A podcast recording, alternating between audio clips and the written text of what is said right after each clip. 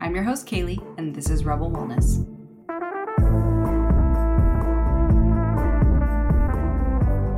You've just tuned in to Rebel Wellness, the podcast that's here to revolutionize your approach to personal health and well being. I'm your host, Kaylee, also known as Coach Kales, and I'm thrilled to have you join our Rebel community. In a world that's saturated with fleeting diet trends and unrealistic beauty standards, we believe it's time for serious change.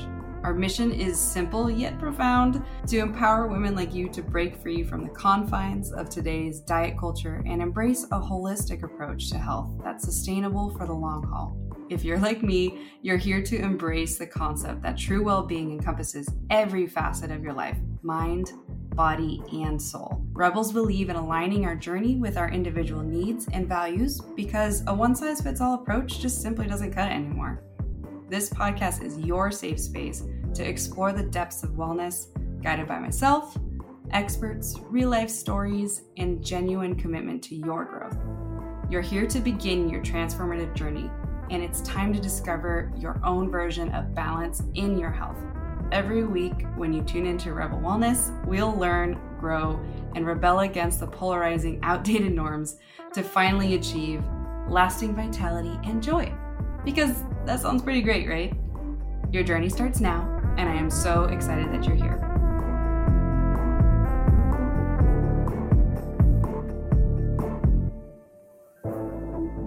Welcome back, Rebel. It is our third and final installment of the Best of the Rebellion series we are doing here for December, where we are combining our top hits of the year from Rebel Wellness into a nice little episode packaged full of perfect sized snacks for you to enjoy and kind of get a little taste, perhaps, of what the entire year was about. I really hope that you guys have been enjoying these best of episodes as much as I have. And I think that it's really important that you definitely finish out the series with this topic for today and that is the best of our mindset and lifestyle episodes. I would say these episodes were some of the heaviest hitters and the most underrated, honestly. I think it's really easy to kind of stumble upon certain podcasts based upon searchable topics. So, what are carbs, aka our top episode ever so far? And then you can kind of like find out like who's Kales, what's she about? You know, what is what is this whole thing? What is this whole thing that is Rebel Wellness? And then hopefully you get a little taste that I love to talk about that deeper inner work stuff. Not all the way up into the spiritual woo woo. I'm going to leave that for those goddesses that are fantastic at that stuff. I'd love to have some of them on the show in 2024 and forward. So if that's you, if you're somebody who is a spiritual healer or anything like that, and you think you can offer some great insight to this podcast, I would love for you to reach out. I would love to have you on my podcast. But on that note, all of the mindset conversations and uh, body neutrality and self love, you know, there's so many topics that we got to cover that I don't know if you listened to them yet. So I hope that the little clips we pulled from these episodes will inspire you to go check that episode out because I can't tell you guys the most texts or DMs that I got about episodes were about these mindset relationship to self type episodes. So I really wanted to emphasize and prioritize this series for the end of this series, or this collection rather, for the end of this series, so that you can really kind of marinate in that as you set your intentions for 2024. I'm going to finish out the year inviting you once more, especially if you're new here, to come join the community on Instagram at Rebel Wellness Podcast and at Kaylee Loren, used to be at Coach by Kales, for all of the uh, flagship coaching, all of my signature things are on that Instagram. So come join me on both. I would love to see you and love to say hello. And on top of that, it'd be really great if you wanted to kind of gain some more understanding in multiple topics every month of your health, fitness, lifestyle, etc. If you would like to join our newsletter, We have the CBK Rebel Wellness newsletter that is coming out once a month, and it launched this month for those who have already subscribed. So if you want to catch the next one, the January newsletter, which is going to be a badass newsletter, you better join the club now. And because uh, I, you won't get it once it sends out initially. Maybe in the future I'll be able to change that. I have not figured that out yet. But uh, CoachKels.com, there's a bajillion options to join the newsletter there. So go check it out. Come join our community. One more thing, one exciting thing on that same note is there's going to be an awesome foundations, food foundations course that I am launching in January. So the waiting list will be launched in January to come join if you're interested in that six week deep dive into better understanding food, nutrition in general, and how to relate it to your cycle, to your fitness, and even more. This is an amazing feminine forward food course that I have been working on for like over a year now. And I'm finally getting it all packaged up for you. So if you would like to join that, again, it'll be launched via our email, it'll be announced on Instagram. So if you come and join both or any of those, you'll be one of the first to know when that comes out and get that kind of early bird pricing because it for sure is going to be exclusively priced initially for my newsletter folks. Okay. So let's get into the best clips from the whole mindset lifestyle world of Kales via last 2023 uh, Rebel Wellness episodes. And we're going to talk clips from serious topics like, or hot topics rather, of like Ozempic, body neutrality, birth control, negative self talk, body image, self sabotaging, and boundary setting. And I think all of these are a great little summary of so many things that I'm very passionate about that I really hope that you soak in and marinate in for a little while. And it would also be good for you to consider like journaling on some of these topics or kind of making some mental notes and thinking about it more specifically later, becoming more mindful of in your life, because that is the best thing that you can do for yourself, especially as you set up your life moving forward. And honestly, I know New Year's is so generic. I know a lot of people are like, New Year's, new me. And everybody's like, nah, bitch, you're the same person. And it's like, yes and no, you know? New Year's is a great marker for mentally connecting yourself to a new intention or a new mindset or just changing habits in general. If you haven't listened to my New Year's episode from last year, aka the first episode we launched, is also one of our most top episodes ever listened to. That one is gold, guys. It is so good. So you better go check that out if you are wanting to kind of set up next year great for you. I'm not going to tell you the topic that is coming for our first episode uh, leading into 2024 but you'll see, just stay tuned every Sunday, as you know. But at the same time, I really want you to consider taking this episode and thinking on it more, journaling on it more, or reading some books on topics similar to it if something sparked your interest or hit home to you. You know, there's a lot of great things that we can learn about ourselves that help us set better intentions and heal. I actually made an Instagram post on my Kaylee Loren page where I said, What are you going to leave in 2023? Because we want to consider like more about setting intentions to move forward from something, leave something behind. Don't necessarily have to add things. You don't have to set goals that require you to add more to your life. You know what I mean? Sometimes you achieve those goals by removing things from your life. So it's really important that you think about that because it's going to just open your world up and help you actually come into a year that you can look back on and feel proud of. I hope this year you feel that way too. This year, honestly, was just so many things in once. Like, I think if we had one of those timelines where they could say, like, every single major shenanigan from, like, all the way from political things to social things and Hollywood things and life things. It's like just getting slapped around. Uh, but that's why we included the Ozempic topic as a little clip in here because that is probably one of the most hot topics of this entire year. Annoyingly, maybe not annoyingly. I know it has been beneficial for several of my clients and several of just, or not several, a lot of people out there. And also negative, you know? So that episode, I actually just want to let you know I come at it from a very unbiased perspective. I try to cover both sides of the pros and cons. And honestly, that episode actually came out before some new science came in. So I didn't even get to talk about the fact that some people are having this bad side effect that the FDA has now added to the warning labels that sometimes people's intestines are just stopping altogether. So I kind of wanted to throw that in there in this episode since we're going to be kind of plugging some clips from the Ozempic episode that that is a new thing to consider when I am talking about the negative side effects that are at least FDA recognized, which there's a lot more side effects that are not recognized, but when they are recognized, that means that it's serious and that it's enough people that actually have had this issue. So, worth saying. Anyways, let's jump into this episode. I hope you enjoy it. And yeah, let's go.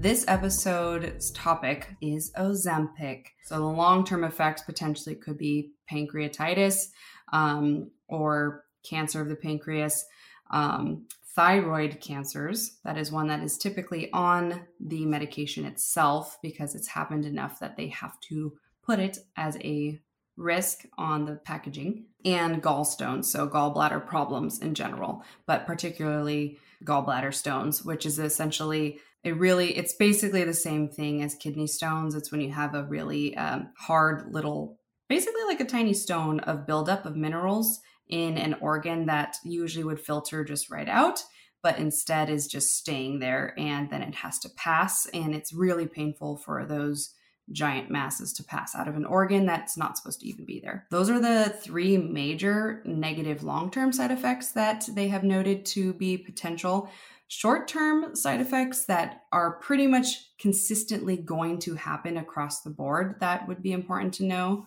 would be nausea, 100% nausea, diarrhea, vomiting, and constipation. Um, some of the lesser common side effects that are like more acute would be like belching uncontrollably, feeling bloated, uh, gaseous stomach pain, heartburn, fevers, and stomach discomfort. So, pretty much side effects of anything with a gut issue because that is exactly what semaglutides work on is your gut. So a large majority of people, like I believe it's um, one in three or two in three, do experience nausea at least in the beginning of utilizing a semaglutide injection. I'm speaking more about injections because that is the more common one. There are oral versions of semaglutides, but they are a little bit lesser um, effective for a lot of people. So mostly I'm talking about injections. I probably should have noted that earlier. But, anyways, and then naturally, because it's slowing down your gut motility and your eating cues, and depending on what you're actually eating when you do finally feel like you want to eat something, because I mean, even for my clients that have utilized a semaglutide, not because I necessarily instructed them to, of course, um, but when they have they have almost 100% of the time gotten the constipation. Constipation will happen. And as we know, we need your fecal matter to get out of your body because your body will reuptake all of those toxins. So you do want to get some sort of fiber supplement, something to try to help your gut, even though it's it might be futile effort because that's just the way unfortunately this medicine works, but we really don't want uh, a negative side effect by you just kind of being a toilet for your own self um, and just like not passing anything through because that's not fun, not healthy. And yeah, honestly, those are nausea and constipation are the two worst side effects that almost everybody experiences long term. Like for this, this, this is weeks on end. This isn't always uh, just a few days. So do know if so if you are somebody who is considering utilizing a semaglutide, do know you're signing up for quite a miserable time. And I would say that that is probably one of my biggest uh, yellow or red flags for this medicine, um, especially for all of the people I know who are currently on it or who were on it. Um, it's a miserable time, guys. It's it's like you're dying. It essentially is like you're dying in a way. like you have massive brain fog, you're nauseous, you can't feel like you can eat anything, you have no energy because you're basically not eating anything and your gut is moving really slow. and uh, you're constipated, you can't poop, or you're just pooping your brains out. And um, sometimes you're vomiting and you can't control it. And sometimes you're just running an unusual fever, you know? Um, it's it's really not a good time. And so um, just know that it doesn't come with like a lot of glitz and glamour, even if a lot of people kind of like hide it just to kind of promote their happy go lucky experience on it. Um, if people were real about it, and if you really do look into more, um, a lot of people have not had good experiences taking this med because that's just how it works, unfortunately. You can't reduce your food and mess with your gut motility at an unnatural way and not have those natural symptoms occur.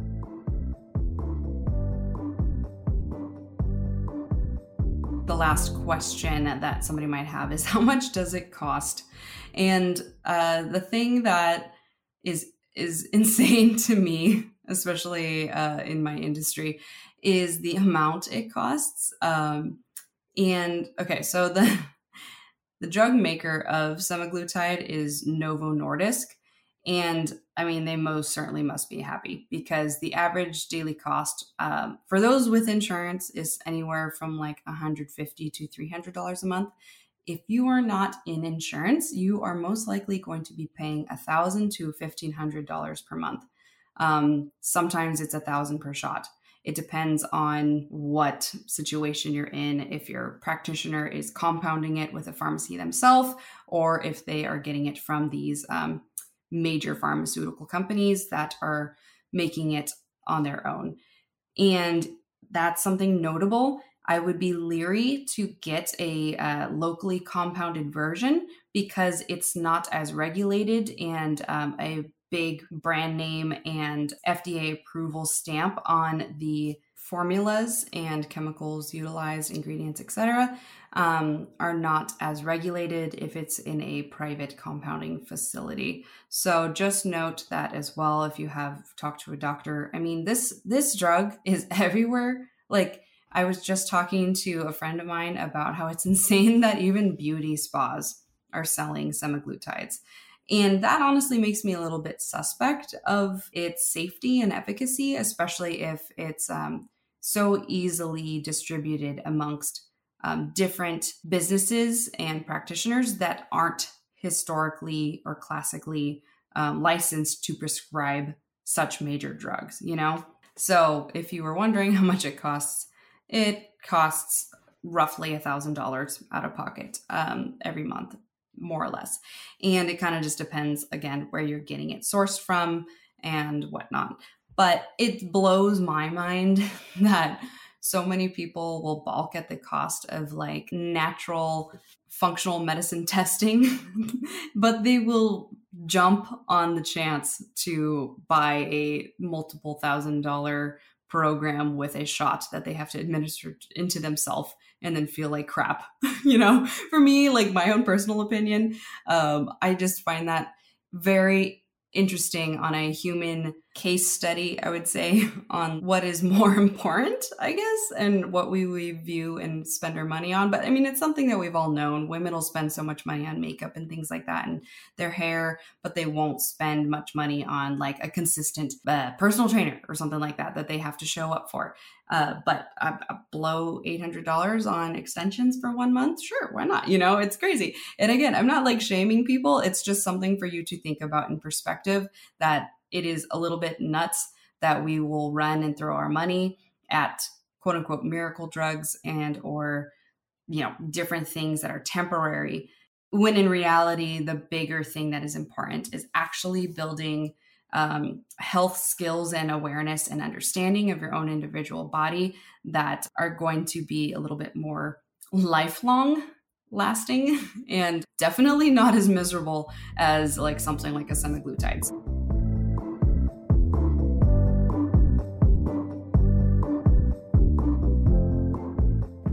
First concepts for kind of a growth mindset around this body neutrality philosophy is you might not physically look the way your mind might want you to look for a multitude of reasons.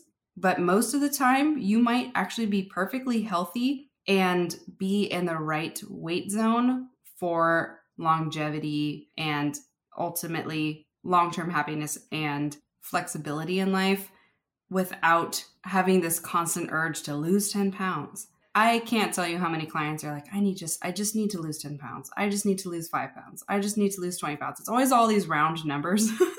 I don't know what it is. I mean, I've even done it for myself. So I'm not like just, just saying all these people do it. I do it too. And it's like, where did this number come from? Why do I feel that way? And how do I feel like I know exactly where, especially as an adult female, my body should be weighing? Like a lot of these, I guess I would say narratives that we are taught say you need to be 120 pounds or else you are fat. You know, things like that is so arbitrary because we have so many different heritages, we have so many different ethnicities, we have so many different cultures. You know, there's so much that goes into what every individual body looks like and lifestyles. I mean, we can't like forget that concept.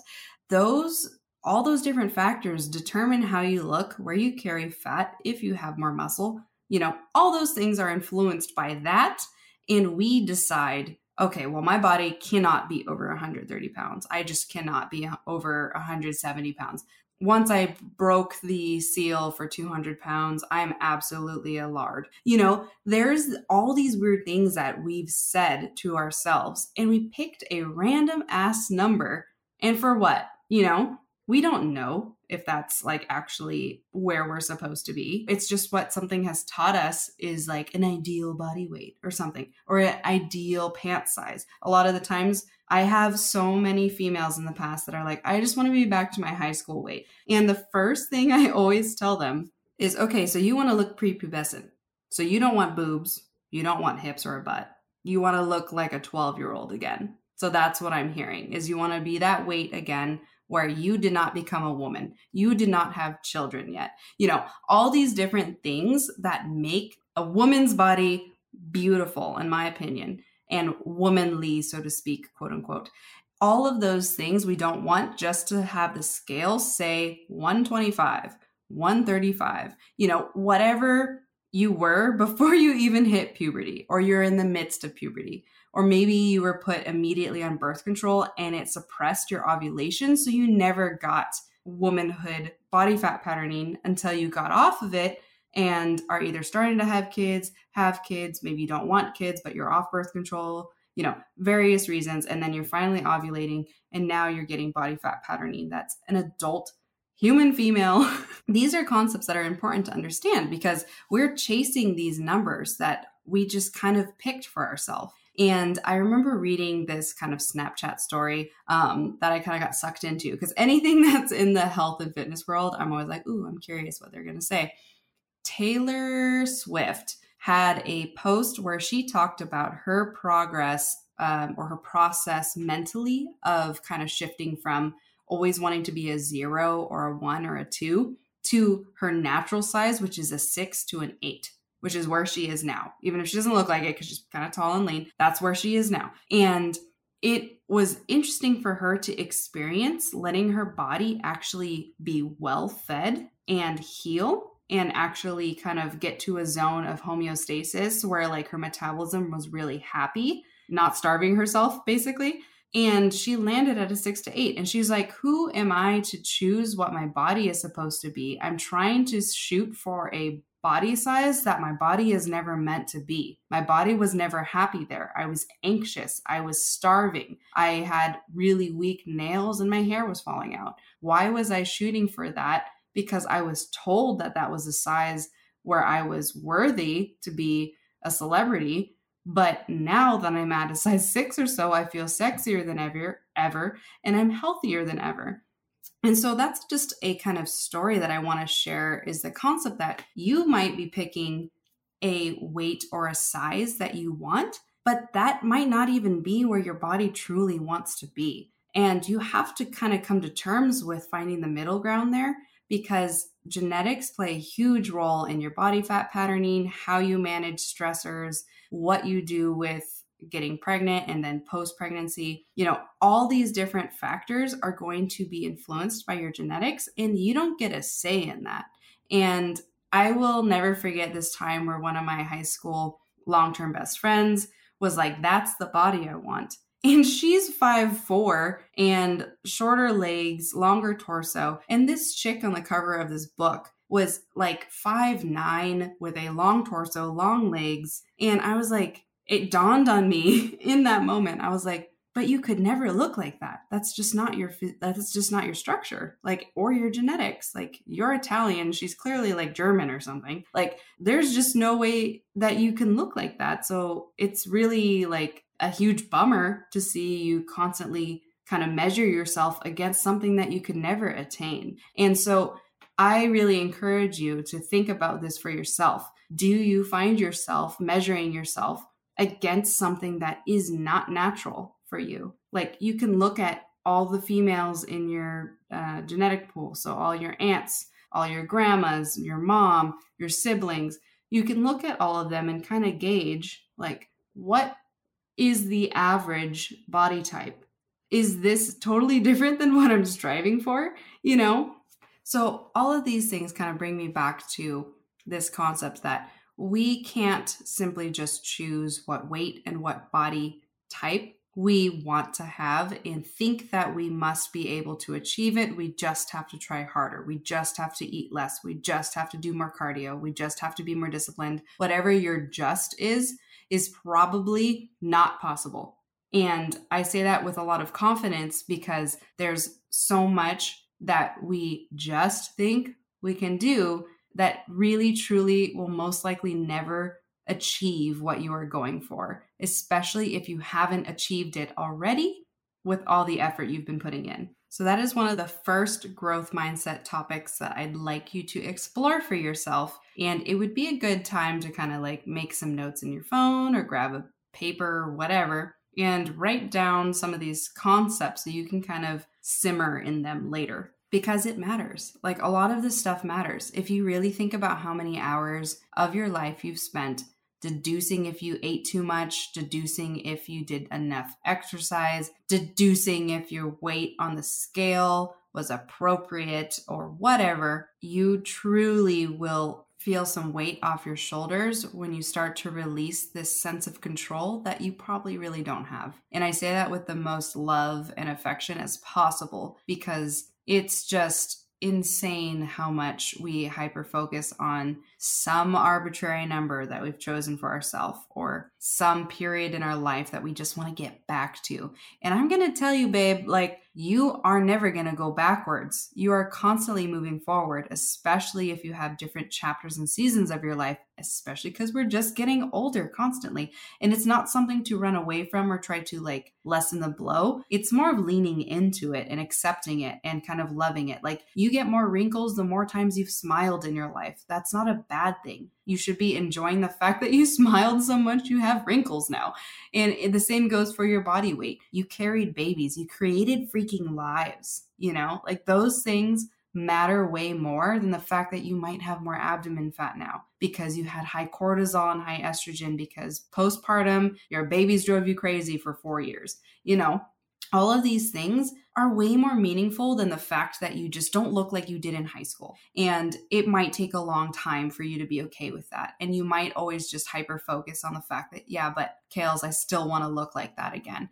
And that's okay. But I will just tell you right now, you're going to be beating your head against the wall because you can never go backwards in time with your physique. Your body is constantly moving forward. So it's better for you to accept where you're at right now in a way that is loving and understand that you can continue to move forward and find new ways to challenge your body to shape your body etc but it's never going to look like it used to the other thing i would say that's really important that I recommend for fat loss to all my clients is that your dieting should never be open ended. This is a huge problem that we have all the time now. And it's probably because a lot of people don't know how long they should actually be putting in concerted effort to losing fat or not. So you need a specific timeline. Um, it needs to be time restricted. So I don't like people dieting any less than maybe six weeks and any more than maybe 15 weeks. If you are exceeding that or doing less than that, you're not really going to see much progress or success. So I wouldn't even waste your time. If you are willing to dedicate yourself for that many weeks. I usually say 10 to 15 weeks is a great dieting phase. 15 weeks means that you're really slowly decreasing your calories and changing your macronutrients to support a fat loss deficit. Deficit means you're moving your calories lower than your total daily energy expenditure, which means that you should be in that position where metabolically your body wants to lose fat. You cannot really lose fat standardly in a deficit without a deficit, but how you create that deficit can look different for other people because that's not always just calories in, calories out. Because we are learning now, especially the female body can protect itself by even if you're eating really low calories, it'll kind of pare down your metabolism, which means that it's going to meet a really low threshold. So it's going to match you at your 1300 calories a day, which no adult female should ever be eating under 1500 calories a day, in my opinion. And a lot of other professionals' opinions. Um, you should never be eating under that. So if a diet puts you under that many calories, you're going to be starving yourself. You're going to be very unhappy, and it's not going to be good for your hormones, your thyroid, all those things. But it is important for you to understand that you should not be dieting for very long. It should be a very concerted short term chapter of your life. You should move into a, a maintenance phase which means that you're just eating at your total daily energy expenditure or a little bit more or a little bit less. Your body fat's not going to respond to that. You can eat around that and maintain your body weight that you get to with after a deficit. And then you can maybe look into doing another deficit after that. But you just really don't want to be going like constantly open ended dieting because there's a, no joy in that. it's pretty miserable. B, you're going to be very confused. Your body's going to be like, what are we doing? Like, why are we staying in this starved state? And that's where we're seeing a lot of these women in their 40s and 50s going through early onset dementia and Alzheimer's because they've been starving themselves for so long. And it's an un it's it's an ugly truth, but it's the true science that's going on behind a lot of these things. A lot of people are like, why is this happening? This is so fascinating. Well, because a lot of these women that are hitting their 50s now lived in this age where we demonized fat. Fat is innately important for our thyroid health, our brain health, for everything. So they've been restricting themselves from these really important omega 3s, omega 6s, other fatty acids, and other purposes that fat have in the body. Again, listen to the fat episode from the macros in May uh, if you want to learn more. But that's really bad long term, so much so that we're seeing these really early brain degenerative diseases come through, especially for women specifically because they've been just starving themselves. And it's it's like devastating for me to see this because it's not it doesn't have to happen you know? So if you are under 40 or whatever or maybe you're over 50 and you're worried about that start paying more attention to your good quality fats but make sure that you're eating balanced meals. You want rounded meals. You want a good quality fat a lean protein or just a protein in general because a regular protein can have good quality fats in it for you because animal fats are not bad for you despite what that chunk of generation taught us. And um, whole grains and some good fiber sources and veggies you know. If you make that into every single meal you're going to be so much better off um, and healthier long term than just trying to restrict this or that or blah blah blah you know following old diet science and tabloid kind of shit you know what i mean? So you really want to be careful about following ridiculously strict diets um, unless it's a nutritional intervention that is being uh, consulted by a medical professional. Um, if that's not the case, you should never be following a ridiculously strict diet that removes entire food groups from your body. Because I am seeing a multitude of people restricting themselves from really nutrient dense things like animal food sources, um, especially with kind of like the vegan movement. It's kind of going in a way that is not long term. Like, there's a lot of things to be benefited by doing a short term vegan diet, but long term, we have a lot of evidence that it is not healthy for the body, especially the female body long term, especially if you were raised on animal meats. If you were never raised on animal products, you have a better chance of a long time life without animal products. However, we don't have a single gener or a country or group in our entire country's history, or not even our country, in the world's history, that doesn't have some sort of animal based product in it because our ancestors know how nutrient dense they are and how necessary it is. And so many nutrients from plants cannot be absorbed by the body. So um, I don't want to get too much into that, but it is important to understand that we can't restrict ourselves from an entire food group and expect to be healthy long term. Our body has reserves once our reserves start to run out because we've restricted ourselves from something following some sort of fad diet or some sort of whatever, up to the five year or so point, we start to see huge hormone imbalances. We start to see a lot of different things go wrong. And that is where I've met over 50 women who did vegan for so long and then were literally in a position where they had to get out of it because their health was like declining rapidly. Their fertility went away. They were on literally death death's bed you know like they were so close to like having a very horrible malnourished state. And so i want to encourage you to understand that you don't have to remove or follow crazy fad diets to be healthy. That is also a big fat loss tip for you. Do not feel the need to do that. Find what works for you. Find what balance works for you. Maybe you incorporate animal products two days out of the week and that's it. You can thrive on that.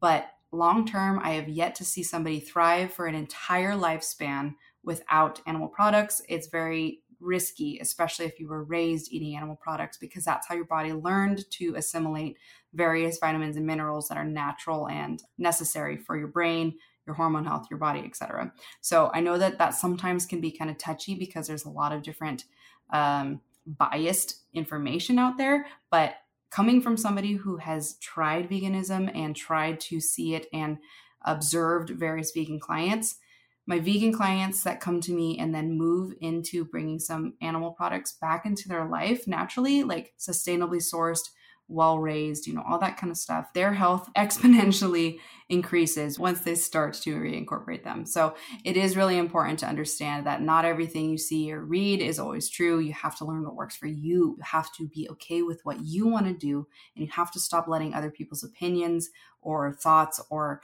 anecdotal experiences influence you because if your body isn't doing that, it's not working for you the same way. So take charge of your health and know that you have the complete power over your health. It doesn't matter if anything is like contradictory to what you said you were trying to do, or if it was a movement that you were trying to follow and then like it didn't work for your health because a lot of people bail out of things like veganism because of that, you know. So it's really important that you do know that you should not be taking entire food groups out of your body unless you understand the implications for the long term and that doesn't mean that you're going to have a better trajectory with fat loss. Um, I would say large, largely, a lot of my plant-based clients have a harder time with fat loss because they're not utilizing the power of complete proteins from well-raised, natural, sustainably sourced animal proteins and things. So that's a really important topic that I hope you can understand that a lot of us, even doctors in this state of nutrition,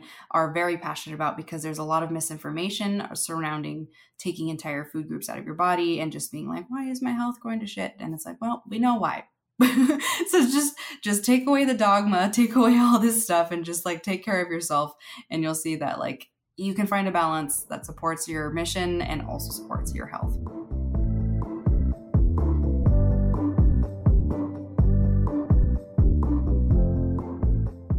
To kind of transition into the topic of what is referred to as strong back, soft front. Technically, the whole phrase is strong back, soft front, wild heart, which is a concept that I learned from the amazing Brene Brown. If you don't know Brene Brown, you should. She's got a million amazing books. I would definitely recommend pretty much any of her talks also. Like her audiobooks are amazing. But the concept upholds the mindset that you need to keep your front soft so that you're being warm, engaged, and vulnerable, but keep your back strong, which implies holding your ground when somebody takes advantage of you or wants to take advantage of you or harm you. In this case, or many cases, verbally, when people want to take a hit at you some way and take something away from you. So you're remaining soft and warm and vulnerable, but you're also holding your ground and staying confident in who you are. This skill, honestly, or mindset is really important to practice because I think the best people in the world uphold this strong back, soft front, wild heart, where no matter what comes at them and what they are faced with, they know the foundations to return to. They know that they put forth their best foot, but at the same time, they're okay for stepping back and standing strong, you know? And that's a really, really important concept to practice in something like the holidays because we are always going to kind of have an awkward conversation or something like that where we didn't feel like it really served us, you know, because a lot of people are kind of serving a lot of crap on a platter for you because the holidays honestly is when tons of insecurities come out. People put on these weird masks trying to pretend to be somebody else. Maybe you have, you know. I know I have in the past. And you show up and you're trying to be somebody else, and then somebody else is doing the same thing, and you're a bunch of phony balonies kind of serving each other weird platters of crap in conversation. And then you're like, okay, that just felt gross all the way around because it wasn't authentic and it was just a bunch of measuring. a lot of people know what phrase I was gonna say, but something measuring. It's a lot of measuring against each other. And I think that it's super not uh, authentic. And that's why we end up leaving feeling kind of icky or drained because we were overexerting and trying to be something we're not or receiving stuff from people who are doing the same thing, right? So I think it's really important that you think about showing up this way, even if in the past you've had a certain energy all the time that people know you to have. You can always, every single day, choose to be different and choose to move forward from anything from your past. Like, if you needed a moment to think about that, it's really important to think about that because no, you're not defined by your past unless you let it define you. So, unless you're continuing to wallow in your mistakes from the past and your old personality or things like that, yeah, you're going to stay that way. But if you choose what you really want to be and you make decisions and actions that support the better version of you that you're trying to be, that's all that matters in the long run. And this is a perfect time to practice that because everybody in your family or friend groups in the holidays are some part of your past because you're all gathering because you all have meaning to each other, right? Your, it's your community.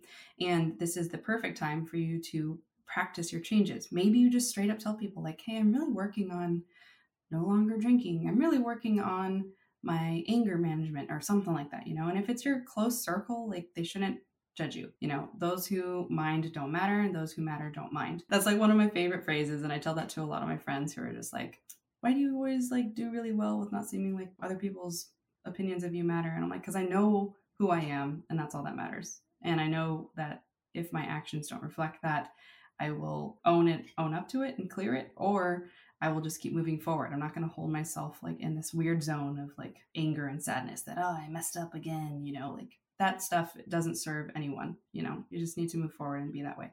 But again, going back to it, anybody in your friends and family that should that matters to you should understand that you are allowed to grow and change. You know, a lot of people it's uncomfortable because they are not growing and changing or even considering it.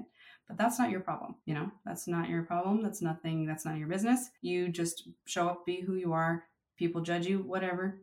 You don't need to just be like, yeah, who am I kidding? Give me some wine, you know, if you're trying to stop drinking. Or, yeah, who am I kidding? I'm just going to start being the angry drunk again, like I always am at family parties or something, you know, whatever it is. You know, maybe those aren't even things that happen to you, but those are just examples because um, it's really important that you also hold space for family members who are also trying to be different. You know what I mean? So, that is a really important concept and topic that I kind of wanted to drive home um, so I hope that that spoke to you to some extent because I know that it's definitely been important for me and changed a lot of the way that I exist in the holiday season.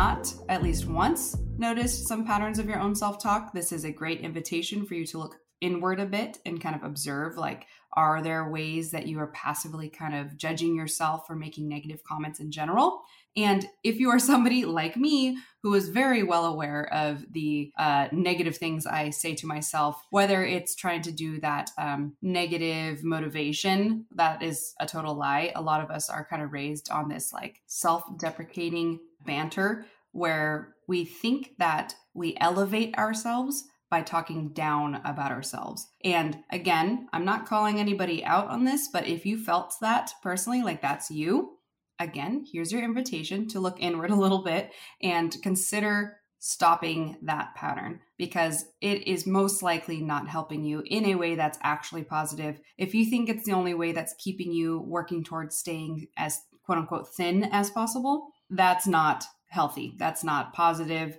and you're probably living a more mentally miserable life than you actually realize because you're just kind of ragging on yourself constantly. And nobody got time for that.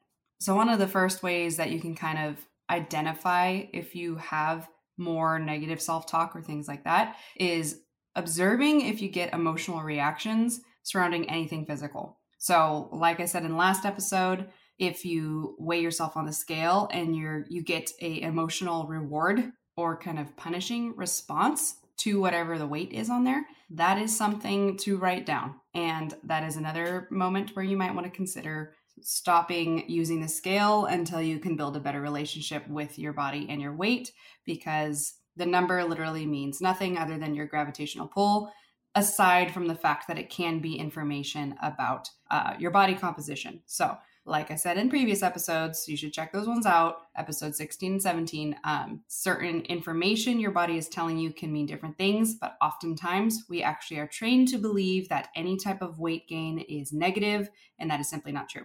But back to the emotional reactions, this also can look like when people compliment something or um, give you any type of positive seeming feedback to your body and you get a happy spike like you feel like ooh nice thanks um, when it's something directly correlated to like your weight or something like that. Um, when basically if anybody uses the terms ooh you look skinny ooh you look thin oh you're losing weight you look great you know or if people um, come on the opposite end and say like oh you're not so chubby anymore or you've lost some weight you're not as fat all of those words kind of build these interesting narratives in our mind that it's a positive affirmation to be anything other than thicker, having more fat, whatever. Or this also translates into I'm depressed, I'm not eating, but everybody is complimenting me on my physique now. Therefore, this is a good thing. And this is where a lot of eating disorders can breed. And so there's a lot of conversations, which we're going to get into that in a second when we talk about conversations about other people's bodies.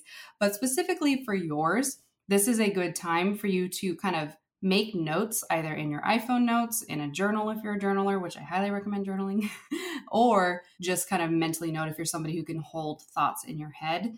Um, this is a great opportunity for you to start observing what were you trained to believe was a positive affirmation about your body? What were you trained to believe that you were taught to correlate to your body? So, any terms using fat or chubby, husky, it's an old one, you know, all of those terms, a lot of us see those as entirely negative when in reality, it's just a description for a different body type. It literally even though you might be like, yeah, but it's a it's a less healthy body type. Not always. Like I've said before, different ethnicities carry body fat in different ranges and can be absolutely healthy from like a spectrum of like 20% body fat. So, reworking your understanding too of what health really looks like on a body and if that actually matters to you. As I believe it definitely should. I understand that a lot of people are just constantly chasing a certain physique because they've always been praised for it. But again, that's a really shallow life and shallow in the sense that like you're never going to get some depth into these happy moments and different life events that are going to inspire you and enrich your life overall if all you do is base every single thing you do your food your drink your activities etc around attaining and maintaining a really quote unquote thin or whatever physique or a long and lean like there's so many terms that were kind of married into the modern day that should really have been left in the past. And I think they're starting to, like I said. But again, this conversation is about trying to get rid of those terms because they're horrible terms that have made women judge themselves for so long, hate themselves, hate each other, you know, so many different things that this is just not breeding anything positive, honestly. So that's something to consider when you are starting to become a little more aware of emotional reactions around different words or compliments, different things like that. And something that a lot of my clients in the past have done well as far as an exercise to do is also write down and observe certain phrases or um, body talk your parents had about other people or yourself or themselves and notice whether or not you absorbed that for yourself because it's honestly kind of profound how much we absorb by just existing near our parents. And we tend to hang on to a ton of things that they don't either they're not aware they're saying it or they totally are aware and just don't realize that it's it can cause really unhealthy relationships to food or body image etc for the rest of your life. So that's really important because you'll be able to write it down and start to work through whether or not you truly believe that. Because like i've spoken about before belief systems can change anything you believe right now became a belief for you at some point in your life for whatever reason. Either your parents taught you it, your teacher at school taught you it, you learned it from watching something online, whatever it is, you came to believe that thing, whether or not it was actually true, on your own. That means at any point you have the opportunity to change that belief. That belief is not always written in stone the rest of your life unless you choose to ignore that it is affecting you negatively and don't work on it at all. So, if you know to your core at this point, especially if you've listened to all these podcasts or you've worked together with me in coaching or whatever, or other people, you know, it doesn't have to be any of my stuff. If you've heard many times that you need to let go of the obsession of being smaller and thinner or whatever, then this is a belief system that you are working on changing and that you can change. But if you hear us talking about this all the time and then you just want to stay married to whatever feels comfortable, aka I've always been raised to believe that I need to be small and thin and skinny, la la la. I need to fit in my same jeans that are size zero the rest of my life. You know, if you want to be married to that belief, that's fine. But you're going to dig your own grave because it's going to be really unhappy for the rest of your life because it's such, like I said, such a shallow concept that really doesn't give you much room for depth. And shallow, I'm using it kind of more of a metaphor, like if you were standing in a shallow pool versus like a really deep Olympic pool or something. And life can't get very deep when all you care about is something that's literally sometimes out of your control like your body, or sometimes too much in your control, like your body, and it's going to just become an obsession. So, kind of getting off that soapbox, observe those moments. Either you learned them from your mom, or your friends, or your past partners, your current partners, or just yourself from something you were reading Cosmo magazine when you were 12, you know? And change the script. So this is why it's really important to practice like writing it down, do a little exercise with yourself and rewrite it in a way that you actually believe or rewrite it in a way that you want to believe so that you can start to tell yourself something different. This is really important because that's the only way you can instill change mentally. And our brain, it has neuroplasticity. That means that we can change the pathways that our brain has developed over time and repetition. So, making the decision to police your own thoughts and practice being mindful whenever you hear or think any of these things, it requires you to remove all judgment from those things. So, that means that you can't put any emotions behind that observation. You just have to simply observe when thoughts come in and just let them go.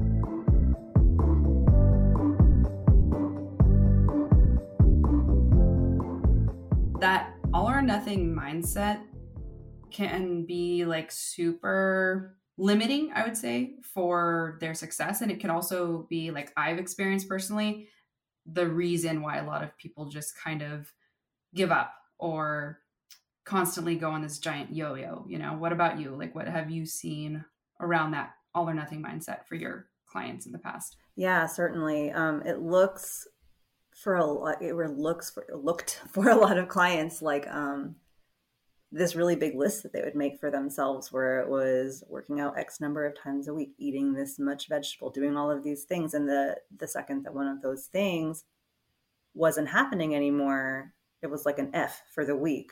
And if you get enough f f's for the week then what is even the point? And I'm just going to stop doing all of it until I have time to hit all of these bullet points again.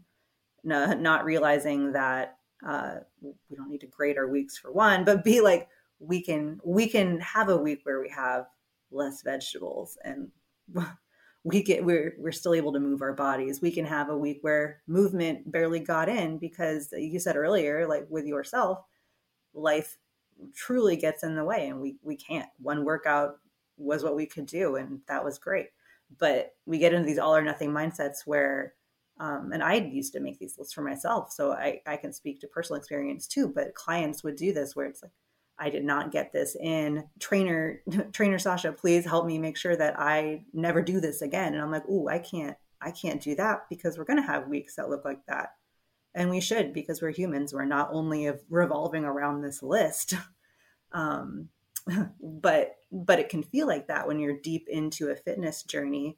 Um, and there's all these societal pressures to make our lives look like this list. It is so funny that you mentioned the grading thing. I've I have had clients like ask me for grades, and I'm like, I'm gonna be that person that's just like A every week, no matter what, you know. Like, what am I gonna like be like B minus? Like, I'm not some like hardcore like I don't know, you know.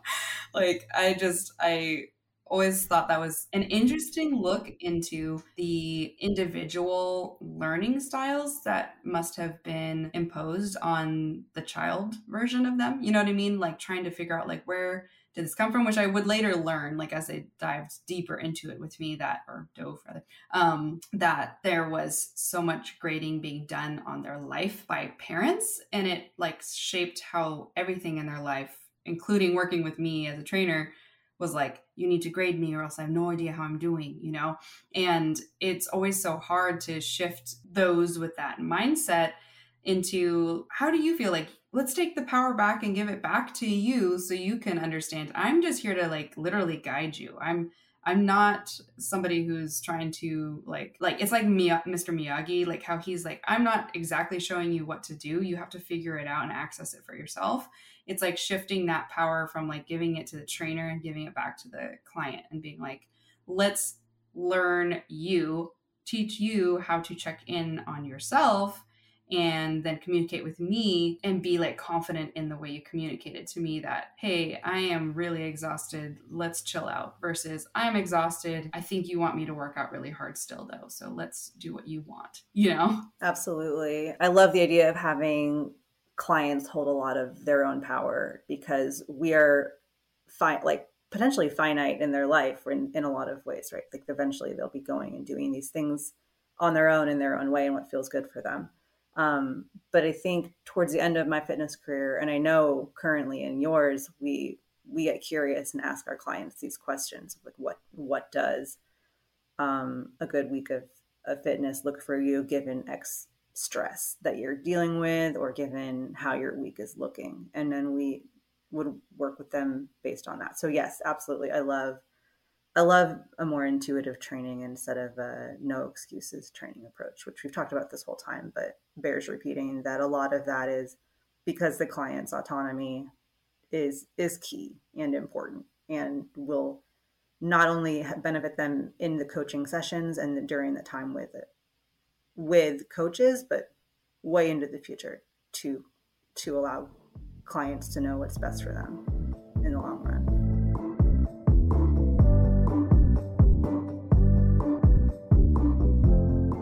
It goes like this You're taking an estrogen pill every day and you're stifling, AKA, or stopping ovulation in general. What happens in ovulation that is extremely important for the female body is we get this inverse of natural estrogen and natural progesterone.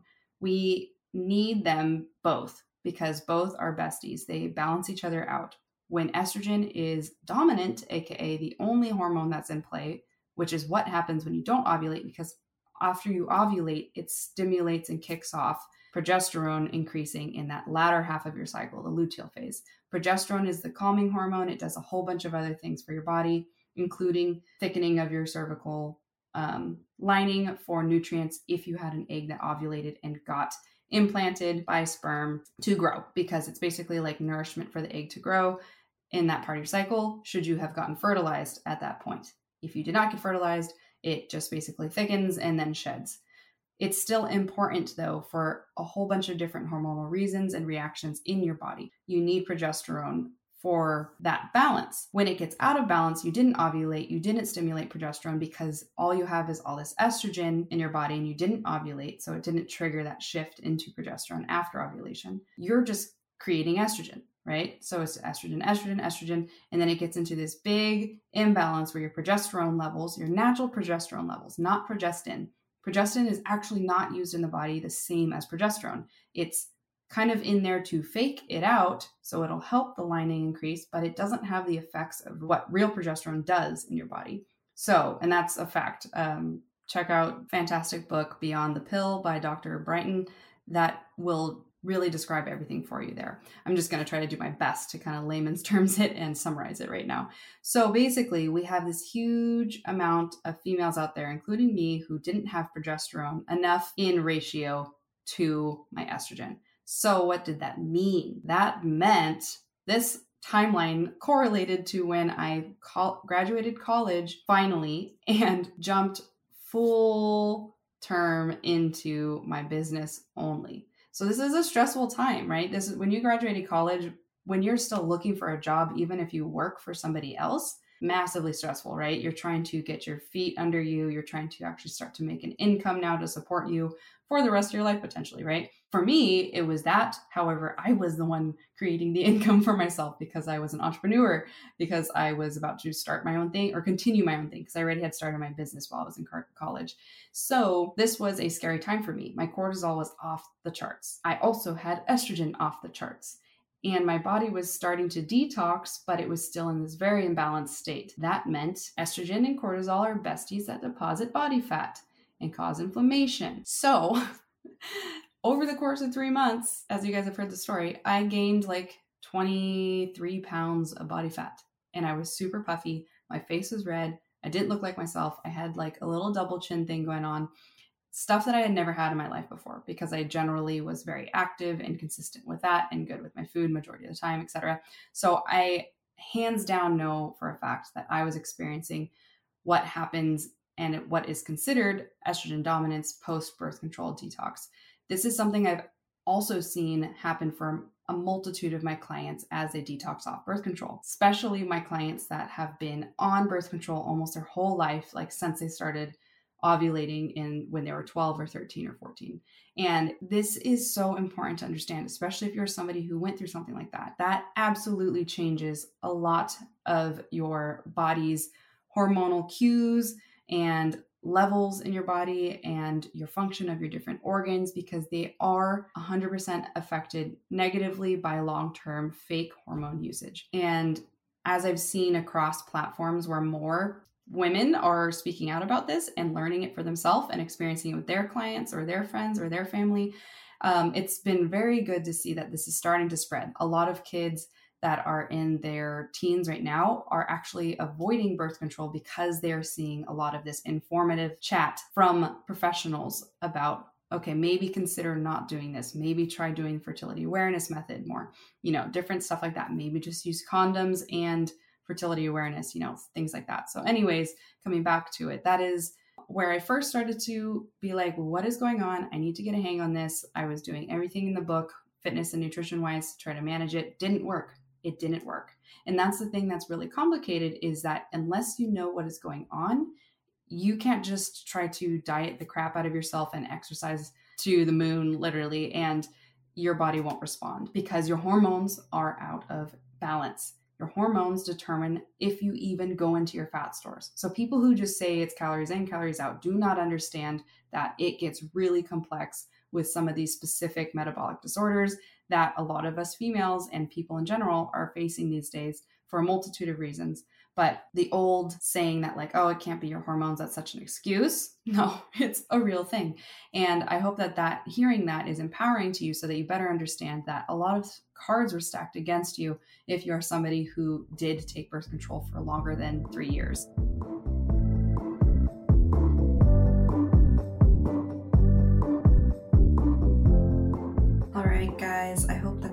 Episode was good for you, that all of the different snacks of each of those episodes uh, kind of reminded you of some important things to think about. And I do hope that you better understand some of the topics like the birth control stuff because I'm super passionate about that conversation, especially as I've seen it game change my life to detox off of it and take my power back and actually learn my body and understand that no, I cannot get pregnant anytime in my cycle just because I'm not on birth control. Like that's such brainwashing and whatnot of the past. And I'm not going to say that it's not a powerful tool, especially for people in certain situations. So I'm definitely not completely crap talking birth control, but I am coming at it from an angle where I have seen it absolutely wreck people's hormones, fertility, you know, so many angles.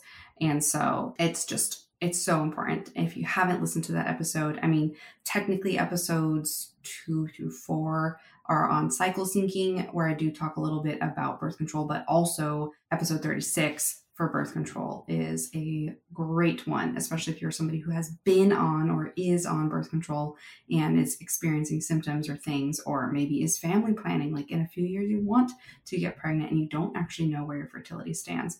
It'd be very important you listen to that.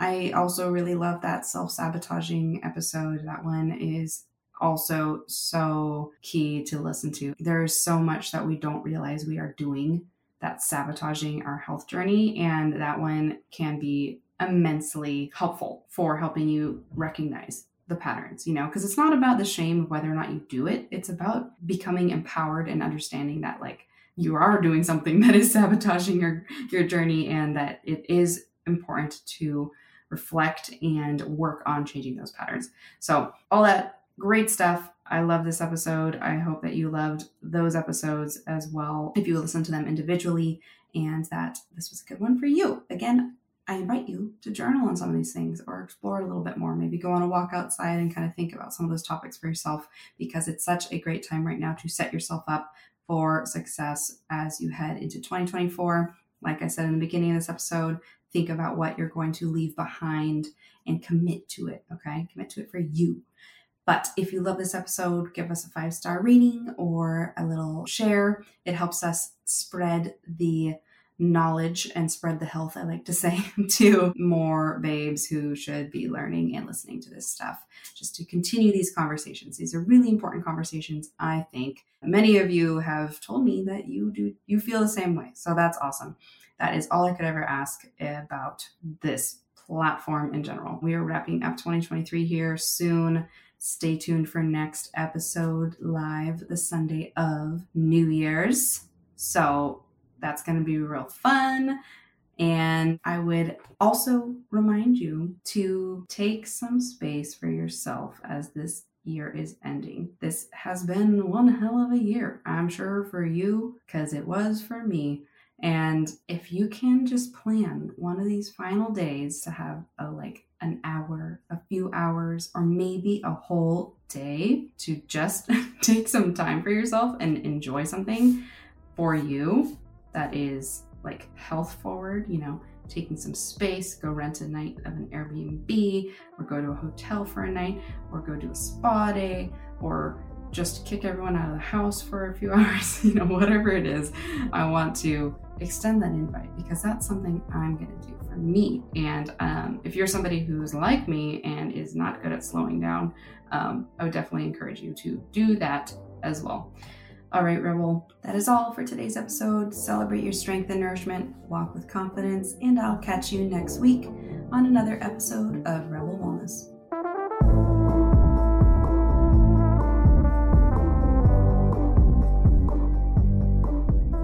If you are still listening, thank you for tuning in to our latest episode of Rebel Wellness. If you've been enjoying our conversations around health, fitness, and wellness, I have some exciting news for you. So, if you would love to join our newsletter group, you can join us on coachkailes.com or you can join my Stan store at stan.store backslash Kailes, K A I L E S.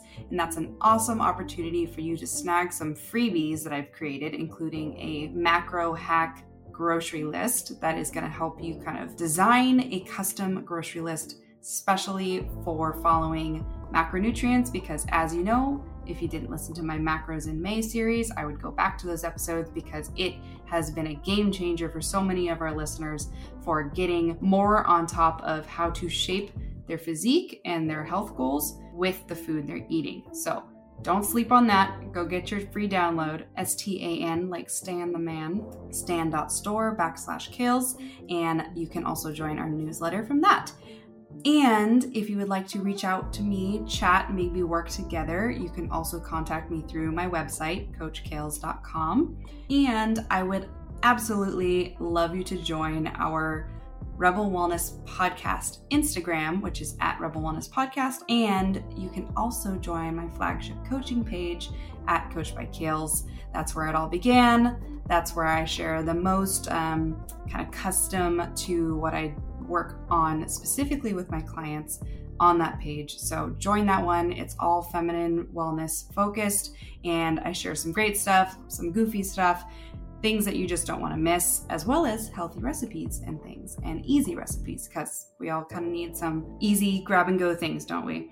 So I would love you to join both those pages as you'll be joining a community of like minded females who are all committed to living their best lives.